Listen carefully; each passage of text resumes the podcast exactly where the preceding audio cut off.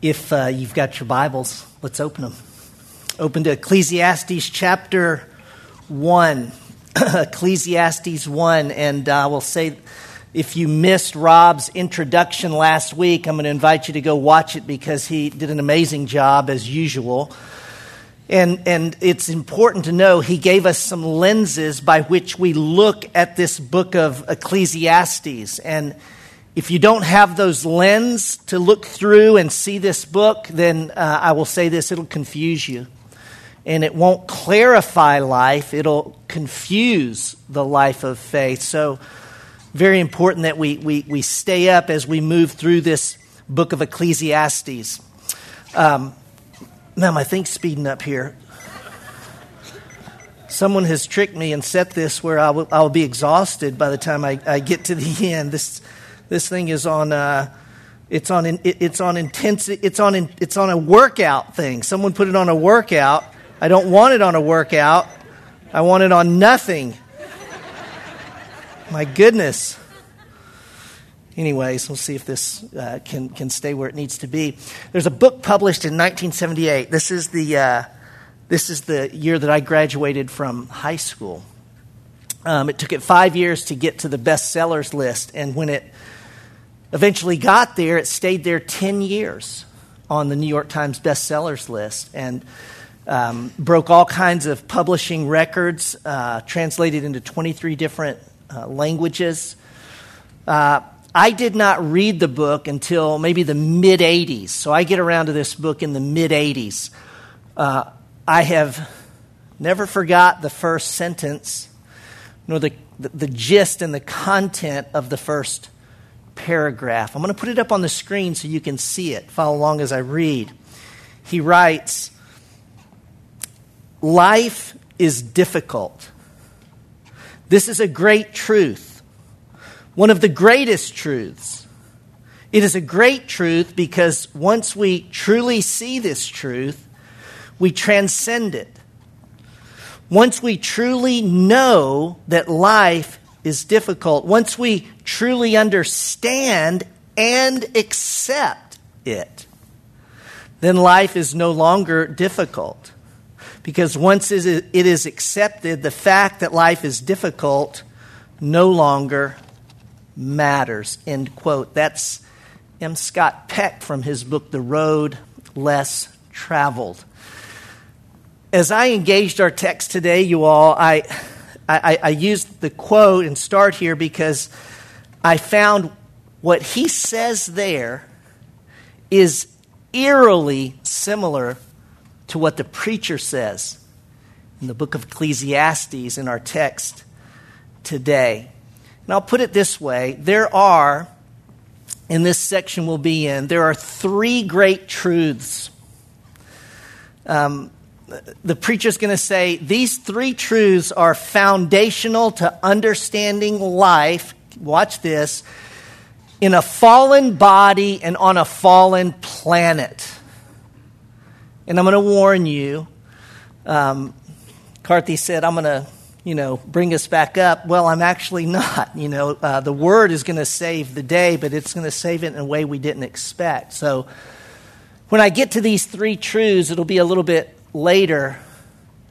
I'm going to warn you now, they're truths that we, we resist we deny, we diminish, we run from them, we don't want to accept them. And what the preacher is going to say is that when we do, we do so to our own harm. That it's foolish to deny these three great realities. All right, in your Bibles, we're going to start back at the beginning. Rob covered this. I'm going to hit it just quickly. Let's just start with chapter 1, Ecclesiastes 1, verse 1, the words of the preacher, the son of David, king in Jerusalem. Vanity of vanities, says the preacher. Vanity of vanities. All is vanity. Now, now Rob explained this word vanity is the idea of, uh, you know, you may have a translation that says futile, futility. Uh, it's this sense of uh, transient.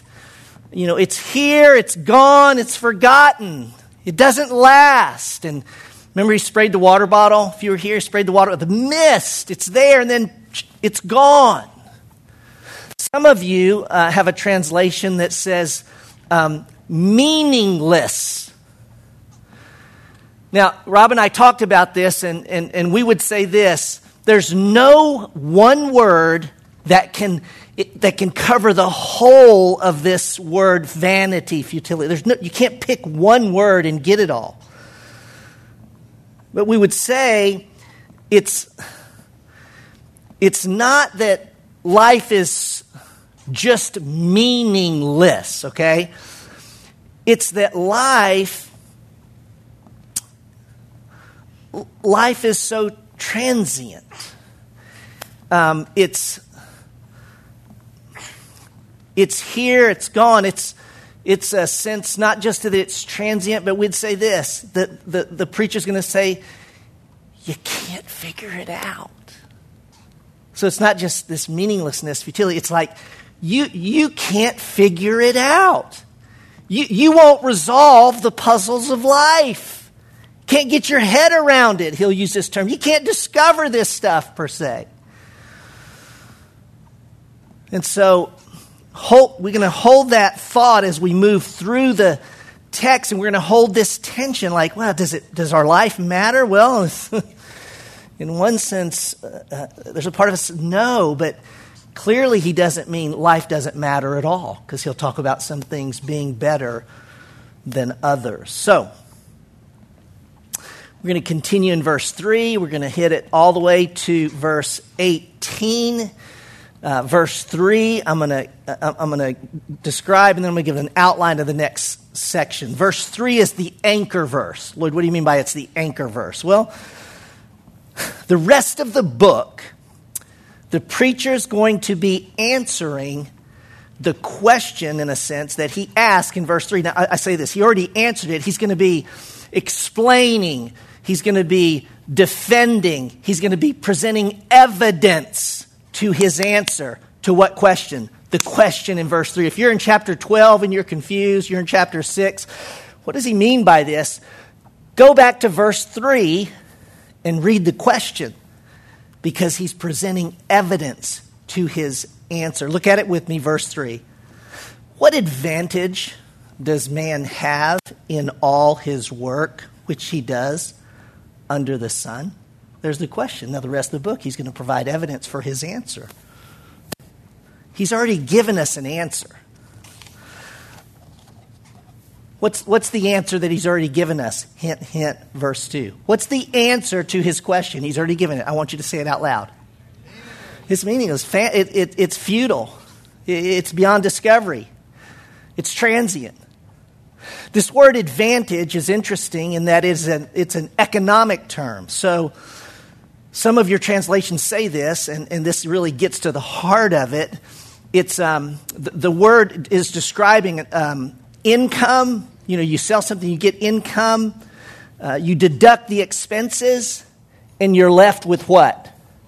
Profit or a loss. So, so the question he's asking is what is the profit to a life lived on the planet? What's the cert when you take your life you, you, and you, you take away all that you've it's cost you to live your life? What comes out the bottom? What's the advantage? What's the surplus? What's the profit of your of your life? And and, and he says it's uh, vanity. Now, none of us like to hear that. Uh, none of us the world is not going to teach us that. We're not raised to believe that. We want to be careful that we don't just throw the baby out with the bathwater again. That's why I come back to that word meaningless. Is it all meaningless? Well, no. You know, there's more to this word. And he's going to spend this, you know, we're going to spend the next, I think we figured it out this week, we're going to spend 21 weeks in Ecclesiastes. And all those weeks, we're really going to be discovering what he says about his answer. Now, verses 4 through 18. This is our text for today, the rest of it. I'm going to break it into two parts. The first part is 4 through 11. I'm going to put it under the heading Life is Wearisome. 4 through 11. Life is wearisome. And then verses 12 to 18, I'm going to put under this heading Knowledge is painful. So, Carthy, here's my rescue. Life is wearisome. Knowledge is painful. Have a good day, right? It's, it's kind of that. Um, this is so important that we start here where he does and grasp it. Let's start with verses 4 through 11. Let me say this about it. Verses 4 through 11, scholars agree it's a poem. And so in this poem, he's, he's very, uh, you know, he's, he's economy of words. And he also structures the poem so that graphically on paper, the poem itself is pointing to the main point. Now, I'm going to explain this in a moment. I want you to read it in your Bibles with me. Follow along and begin in verse 4. He writes, A generation goes and a generation comes but the earth remains forever. Also, the sun rises and the sun sets, and hastening to its place, it rises there again. Blowing toward the south and turning toward the north, the wind continues swirling along, and on its circular courses, the wind returns. All the rivers flow into the sea, yet the sea is not full. To the place where the rivers flow, there they flow again. All things are wearisome. Man is not able to tell it. The eye is not satisfied with seeing, nor is the ear filled with hearing. That which has been is that which will be, and that which has been done is that which will be done. So there is nothing new under the sun. Is there anything of which one might say, see this? It's new. Already it has existed for ages, which were before us. There is no remembrance of earlier things and also of later things which will occur. There will be for them no remembrance among those who will come later still. Now, I've got a slide again. I want to show you this because graphically the poem is in a structure that's called a chiasm, a chiastic structure. And it's taken from the Greek letter chi, an X. That's the Greek letter, it's an X. And when, when uh, the biblical authors wrote, sometimes they would use a chiastic structure, which, in a sense, think of the X like this. The, the, the, the structure goes like this, like that left side of an X. And the point of the, of the passage is right at the point. That's the point of it. So you see this passage, notice it's parallel in its beginning and its end. So you look at verses, say verse 4, and, and the last verse, verse 11, verse 4 is A. You know, A here is generations come and go. And then verse 11, it says the same thing in parallel. There's no remembrance of people who were before or after us. See that? That's the same. And then go to B. You see, go, go to the next phrase, B at the top end, verses 5 and 6. It's this repetitive circularity of nature.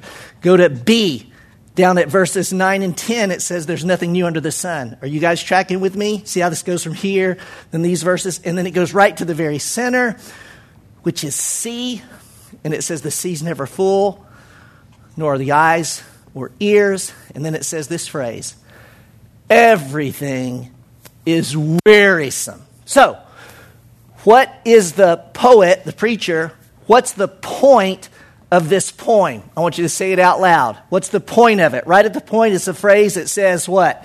Every Yeah, there you go. So there's there's his there's his emphasis on his poem. It's exhausting. It's tiring. It makes us pooped out, right? He's saying that when all is said and done and you weigh out your life and subtract what you put in, your gain or reward is weariness.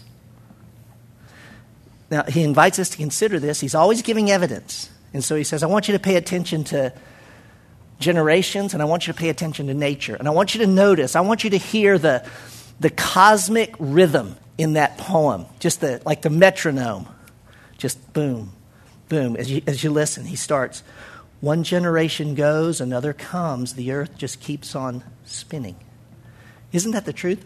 People come, people go, and the earth keeps on spinning. I sit in the park up here.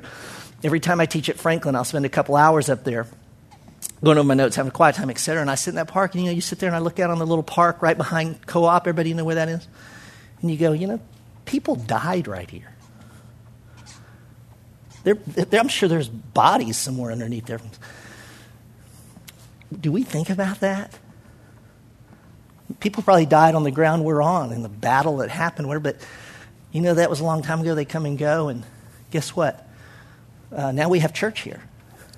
Now there's picnics up on that. You see what I'm saying? It's like people come and go. The earth is still here. It's just kind of doing its thing. He says, pay attention to nature. The sun, in a sense, he says it's running in circles to get back to the, to the east where it rises. And what I mean by that is when he says the sun hastens to the place that it began, think about this. He's saying the sun,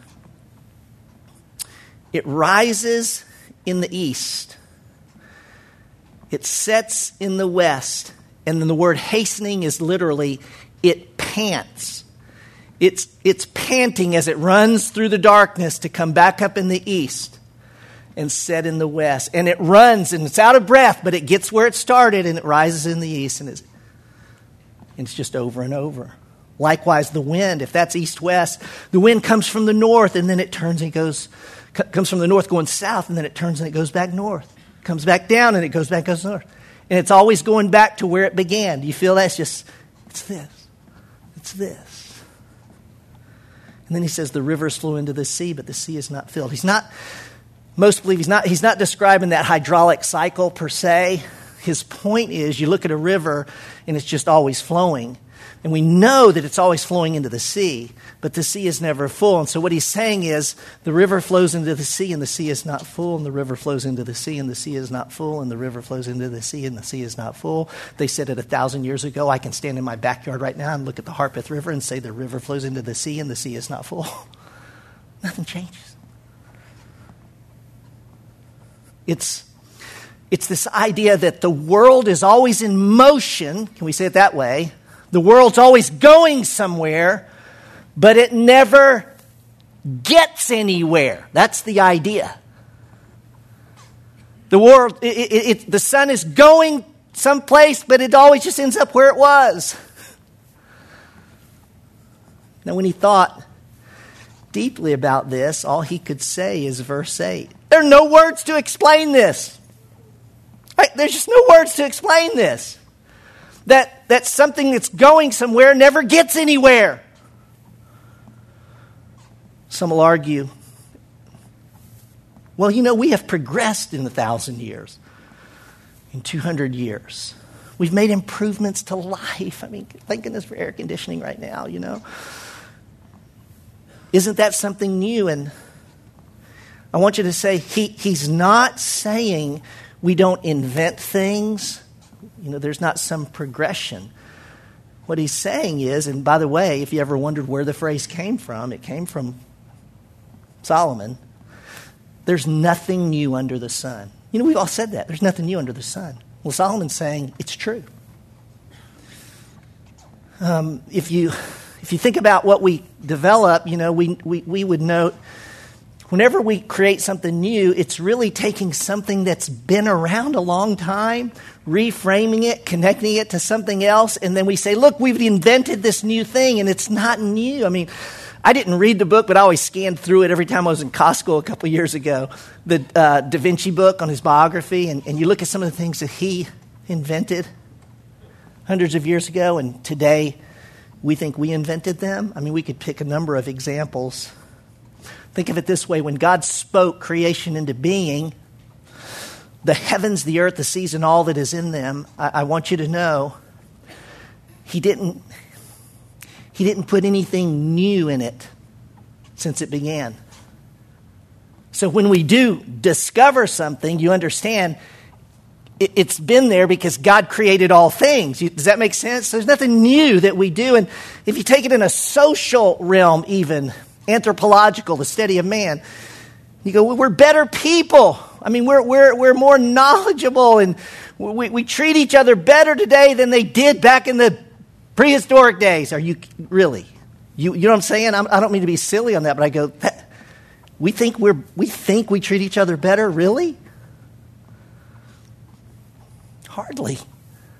Y'all, there's nothing new under the sun. I read this and got tickled. Quote, the children now love luxury. They have bad manners, contempt for authority. They show disrespect to their elders. So wrote Socrates, 500 years BC. BC, you know? Uh, life is wearisome and knowledge is painful. This is what Carthy read earlier. I'm not going to read it for sake of time. She read verses 12 to 18. The preacher is saying, I'm the king of Israel, and what he's trying to say there is, I, and we believe it's Solomon, or it's, it's someone who's embodying Solomon as a third person narrator that comes in and out of the story. Solomon says, I'm, I'm, I'm the most qualified to figure this out. I, I, because I'm, I'm, the king. And, and, what he's saying is think about this, and especially in that day, he, he has virtually unlimited resources, virtually uh, unlimited authority. If he wants to know something, he says the word, someone's got to go find it. Do you see what I'm saying? He, it, and don't forget, God answered his prayer. Do you remember when God said, What would you pray? And what did Solomon ask for? Tell me. When, when Y'all, and God answered his prayer. I'm telling you, Solomon I don't think this would be wrong to say. He's the most brilliant human being who ever walked the planet. There's, there's no one today, there's no prodigy, there's, there's no one that could match Solomon's wisdom that God had given him. So he's the most qualified to study this. And when he says he's going to go after it, he says, I studied it or I went after it with my mind. Do you notice he says three times in here, with my mind, with my mind, with my mind? You know what the literal word is? And this is in your Bible if you've got one with a center column, but the literal word is I went after it with my heart. He doesn't say it's not mine, that's not the word. He says I went after it with my heart. Well, what, what does it mean he went after it with our heart? Y'all, we're going to talk a lot about this, and I assure you, those men and women standing on the stage earlier, they just spent two years getting at their heart because it's about whole heart change. That's what the gospel does. And so we'll explain this further, but let me say when Solomon says, you know, I set my heart to learn these things, he's saying, yes, I set my mind because, because the heart's the center of the person's being, and, and the heart includes the intellect, my mind. I'm going to use my mind. And, and, yes, I'm going to use my will. I, the heart chooses, and I'll choose to do this, but never forget this. When the Bible speaks of the heart, it's speaking of our mind and our will, yes. It's also speaking of our affections, our, our feelings, our emotions. And it's also speaking of our desires and longings. So the heart in the Bible is my thinking, my feeling, my longing and desires, and the choices I make, my volition. That's the heart. So Solomon says, I put my whole being into this. And he could. In other words, I'm not just going to write a paper on it. I'm going to go do these things. I'm going to feel these things. I'm going to experience, no, no offense in this, lust to the 10th power. I'm going to experience wisdom to the 10th power, you see. He's going to do it all. And when he does, he says that at the end of it, it's vanity. And then he adds this phrase. He says, I did it all, and I'm going to tell you, it's striving after win. You feel the like that you can't grab it. You feel it. I remember when we got uh, Sally's cat. We have a cat named Ray, and uh, I put it off for years. I've told that story, but we got a cat named Ray. And we got the cat named Ray. We had one of those little laser pointers. You know, you know where this is going. So we we had that little thing that puts a little laser on the ground, like a little bug or something. And to watch that cat go after it, you just get tickled. Well, we also have a dog named Pearl and Pearl's just as bad. So now we got a dog and a cat chasing a laser that they can't grab. Oh, it's there. It's not. Where'd it go?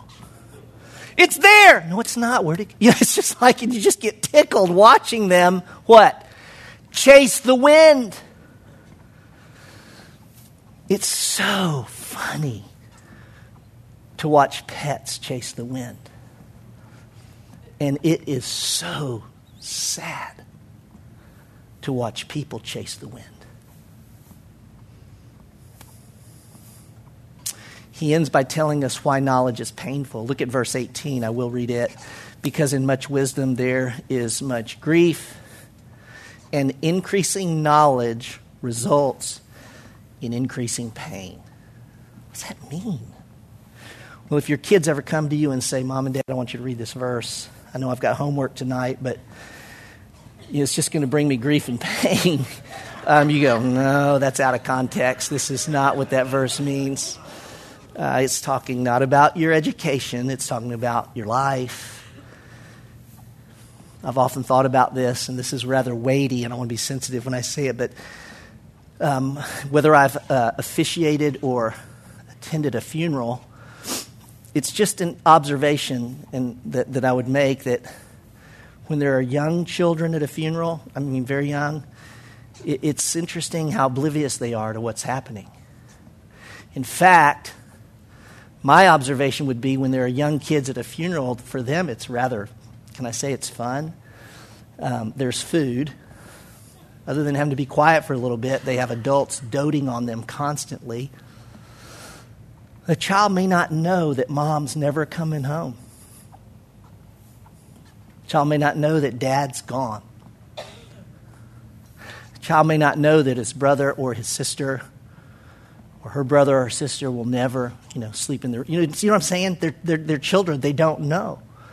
But I'm going to tell you something. For those of us who are adults and we've experienced life, can I tell you what we feel?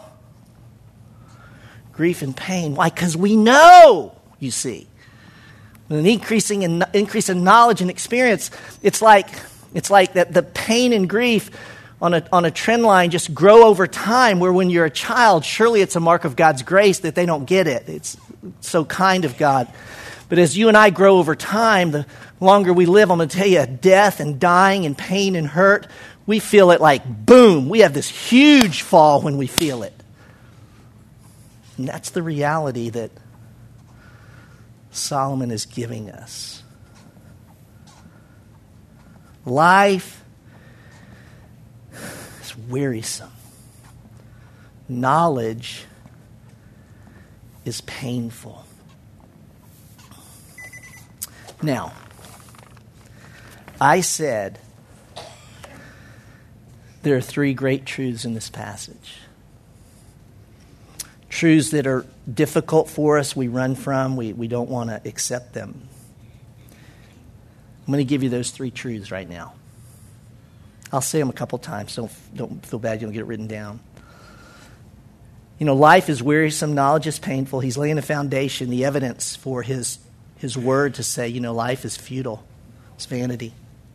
Because of these three, tr- these three truths. There's something wrong with everything. Now, think about it life on a fallen planet, life in a fallen body there's something wrong with everything. Second, there's always something missing. There's something wrong with everything. There's always something missing. Third, you cannot do anything about it.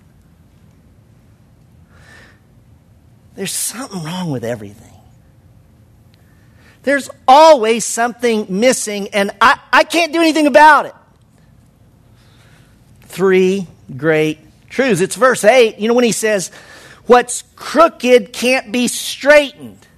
Let me tell you something. Since the fall, you and I and the planet itself and everything in it is bent, and you cannot straighten it.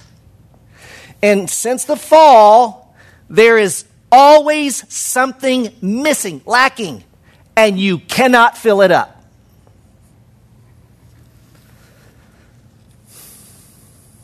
And it's only when we truly understand and accept. See, this is where I'm going back. You know, he said life is difficult, but when you, when you accept it, you begin to transcend it. I'm going to say this when you accept these realities from Solomon, um, you, you begin to transcend them, you begin to live beyond them. I want you to know this, okay? Be careful here, and I want to walk a very fine line. It's not that they disappear, okay?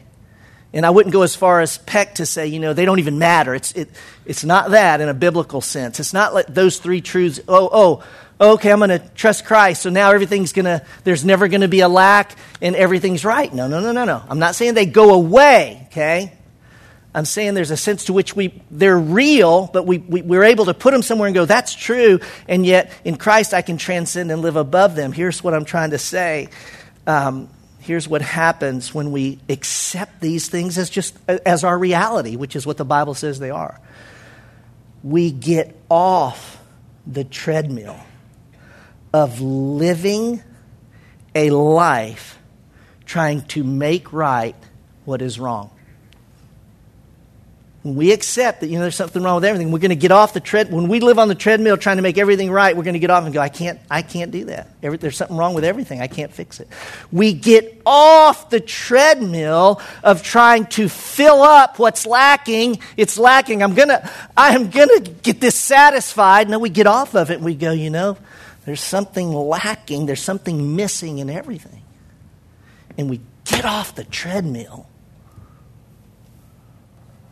because we know I can't fix it, I can't fill it.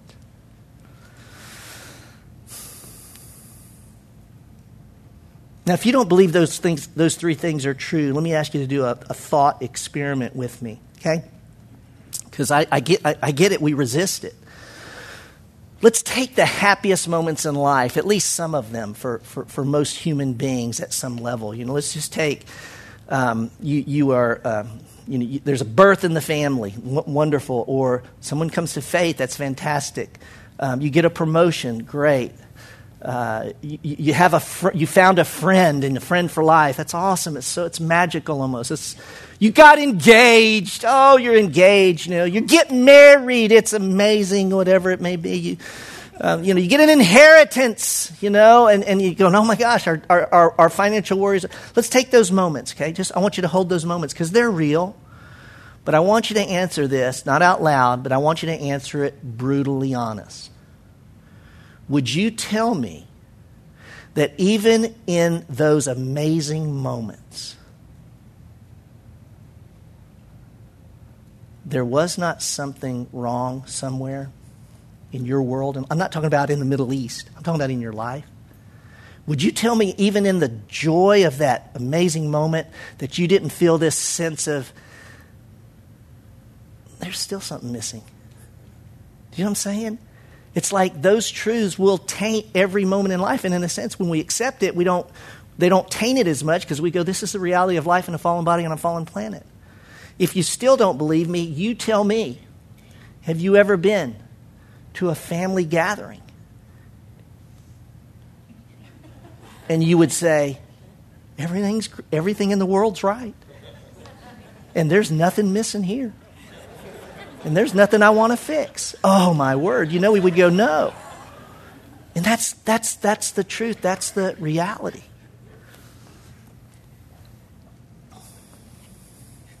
You might say, Lloyd, you are such a pessimist. And I would go, well, you know, I, actually am. I mean, I kind of live on that spectrum, so that's true.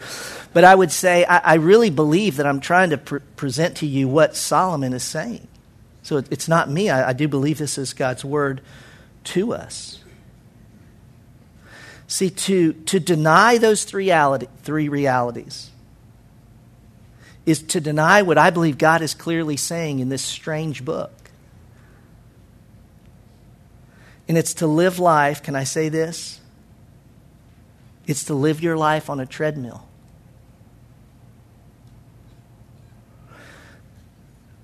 Why did I spend the whole message walking on a treadmill? Not just to get a chuckle out of you, I mean that. But for this point in particular. The treadmill says I walked 1.1 mile. And the reality is, I've gone nowhere. That's the point. That's why I did that whole thing so you'd hear that. Because when you and I refuse those realities, that they're true, then you will seek the good life. And you'll start trudging. And you'll live your life like this, where you are going, I got to fill up what's lacking. I need more money. We need to move. Let's go get new friends. Something's wrong. Let's go fix. And you'll go through life going, you know, there's something wrong with everything, but I can fix it, baby. Not, it, won't be, it won't feel like this when. And then when the kids are gone and we're. I know when I get married, i I'm going to work harder so. Now, you can spend your whole life on this treadmill. And at the end of it, the treadmill I say, you know, you live 20 years, you live 10, you live 50. You may have the treadmill goes, man, you live 99 years. But if you lived it all on the treadmill, here's what I want you to know. It says you've lived 99 years, you've gone nowhere. You've gone nowhere. That's the sobering reality.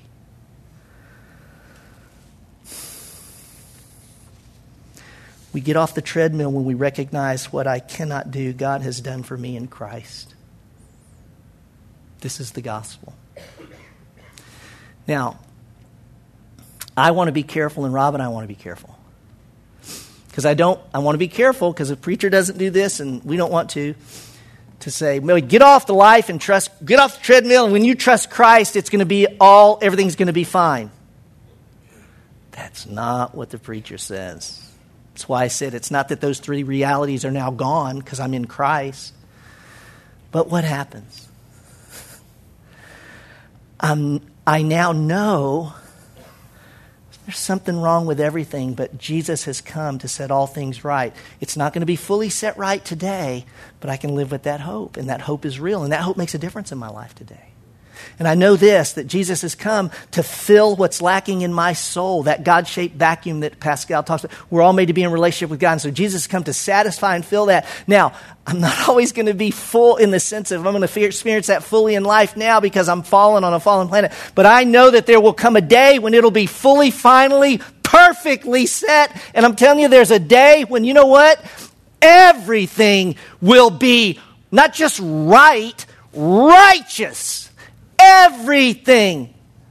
And there will be no lack. That's, that's our future. I'm just telling you, though, but however long you live on this planet, we'll live with a lack and we will live everything's not right, but we will live with the hope and the knowledge by which we know it will one day be. And we bring that hope right back here to our present such that you can live today. I assure you, you will not get through today and not have come to your mind man, that was an awesome lunch. We had such a good time, but, because there's something wrong with everything. And you'll go to bed tonight and you'll go, oh, you know, is going to be a good day tomorrow because I'm doing this and that or whatever you. But then you'll be reminded, and there's still something missing. But you won't lose hope because of your relationship with Christ. Does this make sense? So, with that said, we are very big here at Fellowship about applying what we hear and learn because we know the Bible is not meant to inform us but to change us. And so I'm going to invite you to do something. And I'm going to tell you this is not for everyone. So there's no application that fits everyone perfect. But I'm going to offer this to some of us, just to some of us. Maybe today you just sense the Lord saying, I got to get off the treadmill. Because I'm telling you, I'm a Christian, and I get on the treadmill at times, and sometimes I get on it for seasons, and I just need to be woken up and some of you today, maybe were woken up by the Spirit, not by me, and you're just going, I'm getting off that treadmill. And so I'm going to give you an opportunity to remind yourself of that. And so in a moment, I'm going to ask you to stand. Don't do it now. If you just in your heart go, I think the Spirit's inviting me to get off the treadmill, I just want you to stand where you are. If you're seated and remain seated, that doesn't mean you got off the, you're not getting off the treadmill. It just means you feel like I can stay seated because I'm off the treadmill or I'm, I don't feel the Lord lead me in that way. So it's okay. I'm just doing this for the few that may want to stand. Sometimes we need to, we need to remind ourselves, we need to move our body and just go, I'm driving a stake in the ground. I'm getting off the treadmill. I don't even know what it means. I don't even know what it's going to entail, call of me to do. That's okay. You just say, I'm, I, I, I'm choosing to get off the treadmill. So, everybody with me? So, you can stay seated. You don't have to stand. But if you want to, and I'm not going to ask you to close your eyes either, so this makes it even harder. Everybody, close your eyes. Don't look around. And no. I want you to do it if you feel the Lord leading. If you feel like you need to step off the treadmill, just stand where you are and remain standing. Then I'm going to pray, and then we're going to dismiss. I'll invite you to do that now. If you feel that, you sense that, then just stand right where you are. Just stand there. Just stand there. That's all you got to do.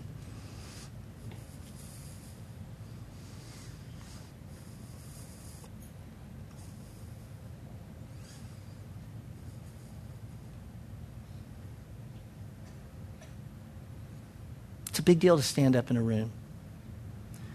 And those who stand, I want you to mark it. I want you to know I'm, I'm, this, was, this was for me. And again, those of you seated, you could be standing in your heart. That's totally fine.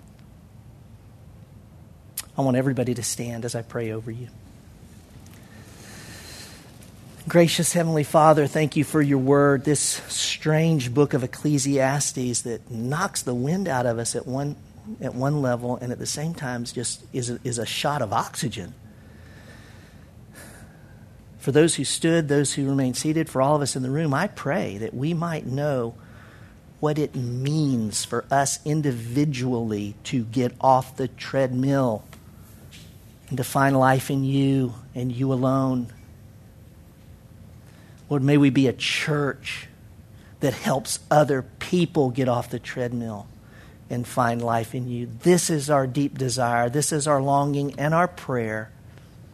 And we believe it is your will. And so we, we trust we're in the jet stream of, of your will as we take those steps. In Christ's name, amen. And God bless. You're dismissed.